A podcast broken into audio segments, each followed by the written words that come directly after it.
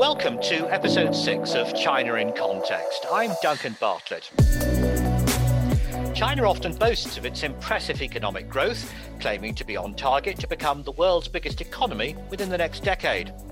However, there is serious concern among high level government officials about two related problems a falling birth rate and a rapidly aging population.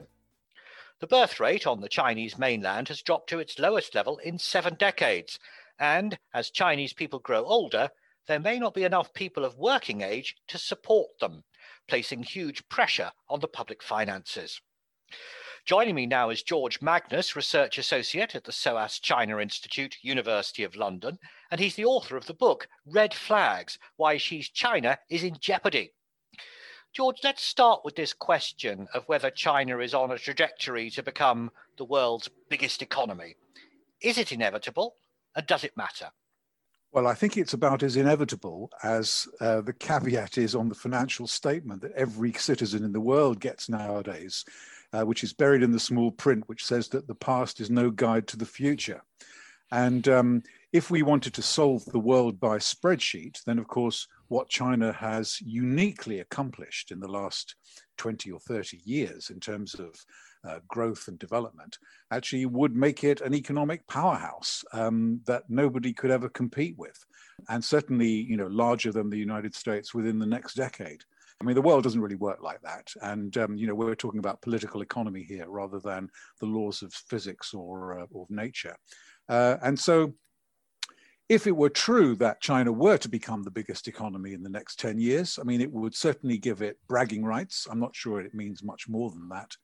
Um, because obviously, in terms of income per head, China would still be quite a small fraction of, of where the United States is likely to be.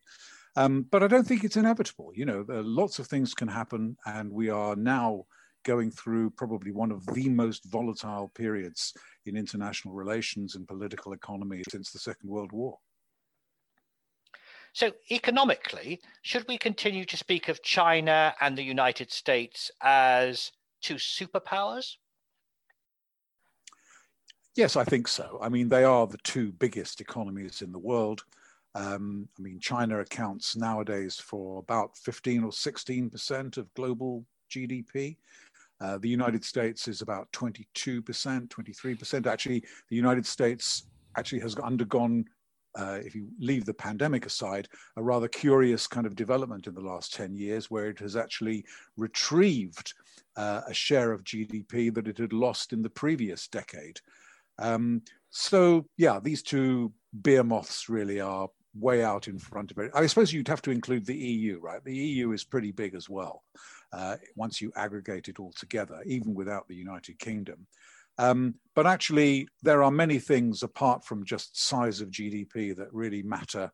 And, um, and I think that the United States is certainly uh, in a league of its own. And there are certain aspects of being part of that league, which I think the Chinese think that they can emulate. Well, let's turn our attention back to our main theme today, which is China's demographics. If the trend of lower birth rates continues, the Chinese population will begin to shrink in 2027. What impact do you think that would have on GDP? I think, um, Duncan, the sort of incremental reduction in China's population, actually, once we get into the 2030s and the 2040s and so on, and into the second half of the millennium, um, I mean, it'll be significant, but actually, much more significant is what's happening to the working age population. So, typically, we define this really as nowadays, used to be between 15 and 64. Nowadays, people talk about it um, as more like 20 to 64 because of the tendency of more people to go to um, university and college and so on. Um, in China, you have to make another amendment to that because the retirement age, the statutory retirement age in China is so low. It's uh, 60 for men and 50 or 55 for women, depending on, on what they were doing in their careers.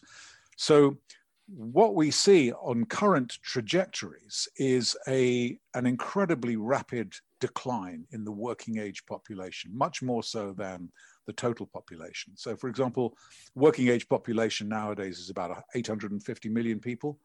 And um, it's predicted that by 2050, it'll have fallen by about 200 million people to about 650, and then by another kind of 200 million people by the end of the century. So this is a relentless decline in the numbers of people of working age. Uh, and so this has huge implications, really, for uh, lots of things, not the least of which is economic growth. So if you think about a one percentage per annum compound decline in working age population. I mean, that translates directly into a 1% per annum decline in, in China's potential. I'm interested to know your view on the one child policy, which ran from 1979 to 2016.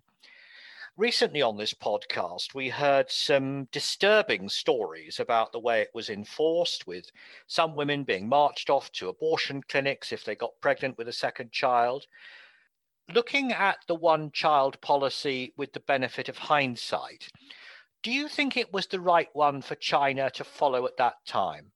There are a couple of issues here. I mean, the, one is a sort of a moral issue, which is whether it's ever right for the state to interfere directly with sanction in the reproductive habits of its citizens. And the other really is whether there was any ever any economic argument for the Chinese government to, to introduce the policy.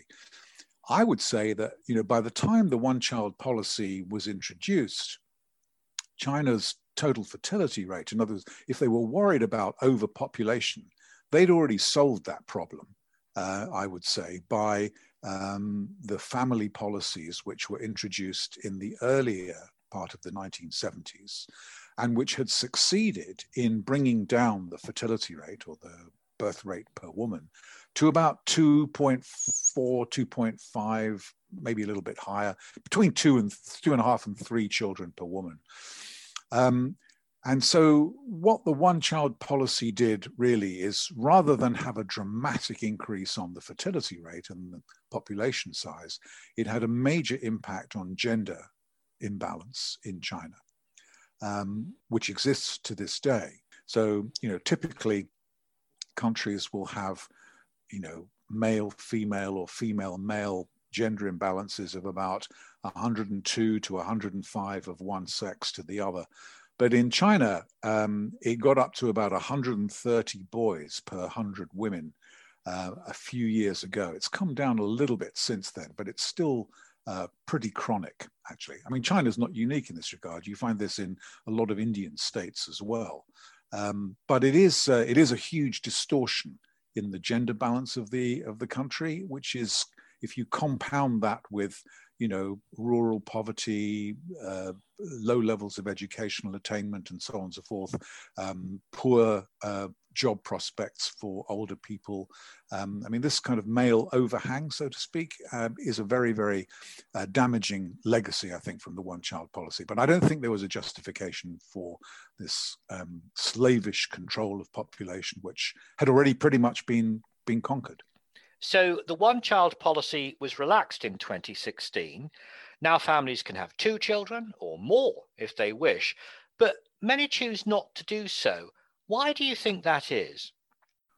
Well, my sort of crude response to that is income per head, which is probably the best known contraception that mankind has ever experienced. So, less, you know, colloquially, of course, it means that basically the, the better off people become, the less inclined they are to have large families or large numbers of children. This is a kind of a global phenomenon, um, not just unique to China. But I think in China also, one has to take into account the cost of childcare, um, which is quite high. Uh, the availability of readily available, um, I should say, readily available childcare, uh, which in kind of rural areas is not uh, not great, uh, other than through grandparents and great grandparents. I mean, that is a sort of a, a familial uh, phenomenon, which I think is is not uh, common in the West, but certainly is very widespread in the Chinese countryside. It is a phenomenon that we relate very closely to, um, to rising levels of, of income per head. Family size goes down. I noticed at the big political gathering which took place in March 2021 in Beijing, China's leaders agreed that all restrictions on people having children should be lifted, not immediately, but within the next five years. This seems to be a recognition by the state that something fundamental needs to change in terms of demographics in order to prevent what I suppose is seen as serious social problems. It is interesting to see this because we've not um, we've not seen this really spelled out in the same way in previous longer term kind of planning documentation. And they do talk about um, that China needs to kind of strive to achieve what they call, quote, an appropriate birth rate, whatever that means. Um, more importantly, I think from, from a demographic point of view, is the um, commitment, such as it is, to a, an increase in the statutory retirement age uh, in what they call a phased fashion. Now, we, we lack details at this point about what um, uh, the government uh, and officials in the government actually mean by these things and what policies they'll actually introduce. It's very difficult to basically push up the fertility rate um, through uh, the means that most people have tried. Most people try tax incentives, cash incentives, counseling sessions uh, to people. It doesn't really work, to be honest. I mean, we don't know, to be fair whether in 10 or 20 or 30 years time we'll still be having as few children as we do today or or whether you know people's habits will change. But as far as we can project into the future this kind of low fertility looks looks here to stay. The retirement statutory retirement age change though is really really overdue there's a new five year plan for China, which is being followed by the Communist Party. It starts this year, 2021, and continues until 2025. And one of the themes is developing a coherent strategy for addressing an aging population, including better care for old people and more childcare for young families. How do you think China is getting on with these social care issues at the moment compared to other countries? It's quite difficult, really. I mean, they um, the the pension system is pretty widespread now. So um, I would say both with regard to pensions and to healthcare, there's fairly broad coverage now, which there there didn't used to be, and, and a lot of these changes. Uh, to expand coverage were introduced um, during the 2000s, so before the current uh, government was uh, came to power. Um, but uh, changes, uh, incremental changes have been made. Um, and uh, the plan talks about, um, or there has been maybe not uh, buried in the in the bowels of the plan, so to speak, but there certainly is discussion about the government um, getting banks and insurance companies to set up a uh, an institution in what they call the third pillar. So the, the first pillar of pension provision is the basic state provision. The second pillar really is about corporate annuities, which um, people can um, participate in, but it's quite small. The third pillar is, is voluntary retirement savings. Um, which is even smaller. Um, and that's really an opportunity that China could potentially use to try to expand the uh, coverage of pensions or the, and the, the amount of pension provision which people can uh, potentially benefit from but it's a it's a long process. And so um, i'm sure lots of people have heard the expression about getting old before you get rich uh, which was uh, introduced or it was certainly cited several years ago to describe the situation in china where the speed of aging is so uh, high in other words it's so fast. So you know china will measured by the proportion of people aged over 60 or 65, China will age in the next 22, 23 years as fast, as quickly as Western countries did in almost a century. So they're doing this really with an income per capita that's a fraction of where we were, you know, 10, 20, 25 years ago. Let's talk about the movement of people through China and how that affects society there's been a huge wave of internal migration from the less developed regions in central and western China down to the more developed east coast and to the south. It's led to a younger population down south compared to, say, the northeast of China. Could you say something about the way migration flows are affecting the demographics? Yeah, I mean, this uh, obviously, as I think everybody, a lot of people know that there are, you know, probably close to 300 million rural migrants um, working in Chinese cities uh, or in uh, not necessarily always in you know Beijing and Shanghai and so on, but also in, in cities in inside China's provinces, so um, the, the, provinces that, that are sort of inland and in the west. But the, the movement of migration has undergone quite an important shift actually in the last 10 to 15 years. So let's say if you go back to around um, 2000, and, 2000 to 2010, the vast majority of migrants were what, what are called long distance migrants. So they would have left their homes in the countryside, gone precisely as you describe to the coastal provinces and to the dynamic parts of China that were kind of exploding, whether it was because of exports or whether it was because of um, foreign direct investment, which was, uh, you know, spawning new factories, or simply because of China's own uh, development. But in the last decade, I think there has been quite a big shift of migrants that um, are, are not kind of taking advantage or going sort of long distance, but actually are moving to cities within their own provinces. So, um, as of 2019, for example, uh, of the 290 million migrants, roughly speaking, rural migrants that there were, about 40% of them actually were um, what what we could call you know short distance migrants. In other words, that they it's not that they didn't travel far from their home, but they didn't they didn't cross provinces in order to become migrants in cities in other provinces, but they stayed much more within their own uh, provincial um, localities. So that's been kind of one big change. But the, the demographic change in terms, or the demographic shift in terms of age is also true. Of course, migrants tend to be younger people, uh, men and women looking um, to leave the farms, leave their rural communities, earn more money, you know, join the sort of lights, the lights on the nightlife and so on and so forth. Um, and um, so consequently, yeah, younger people obviously are the people that make the difference in terms of shaping the, the, the development of cities in, in recipient places and the places that they tend to leave tend to become very, you know, demographically tend to become older and more decrepit, really. So this podcast is called China in Context. I want us to consider China in the regional context.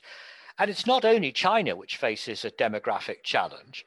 South Korea, Japan, Taiwan, Singapore, they also have aging populations, don't they?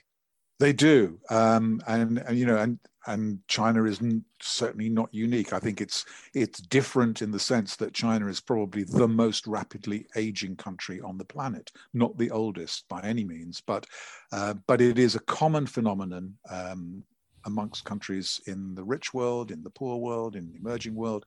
It's just a question of where you where you happen to be situated. So uh, China is a very rapidly aging country. Japan is probably the oldest country uh, in the world measured by median age and, and other kind of uh, demographic metrics.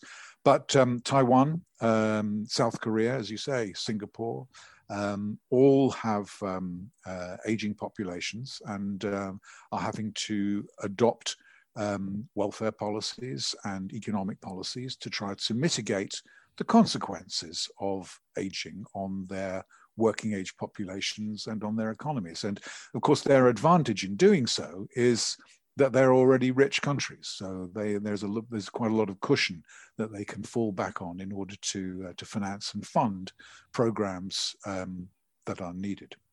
So, George, let me finally ask you how would you feel about getting old in China? Is it a country which you think could give you a good quality of life in your 70s, 80s, or perhaps even older? In terms of, you know, would I be confident about being looked after? Uh, I think, I mean, I think older Chinese citizens pretty much can be confident about that because there is a kind of a familial um, kind of support network which many can fall back on. Uh, which is uh, which is really really important. Um, and communities are really important for people to you know be part of and belong to. But financially and uh, work-wise, I mean, if we nowadays think that you know retirement you know we, we feel like we don't really need to or want to retire from working even if it's sort of uh, more uh, not quite as intensive as it is when we're 40 and 50 but if we think we can still work when we're 60 and 70 and 75 that's something which is quite difficult to envisage at the moment in China because it is very very hard um, I mean, older people do not form, in, in, at least certainly in urban areas. Of course, in in the rural countryside areas, you know, there's always kind of work for people to do, provided they're physically capable of doing it. But in urban areas, um, uh, you know, where obviously a lot of the population is kind of growing and moving, um, it, it's not so easy, I don't think. And um, I think there's a there's a lot for um, the government to basically contemplate and think about um, about how older people and older citizens who will become, you know, there's going to be hundreds of millions more of older citizens in the next kind of 20 or 30 or 40 years, uh, how they will spend their time, what they'll be doing, how they can be productively employed uh, up to a point where they feel that they don't want to work anymore. Thanks, George. That was George Magnus, author of the book Red Flags Why Xi's China is in Jeopardy. And you can find out more about the SOAS China Institute on our website, which is SOAS, that's S O A S dot ac.uk. Alternatively, type SOAS China Institute into a search engine and it should pop up straight away. But until next time, that's all from us here on the China in Context podcast team.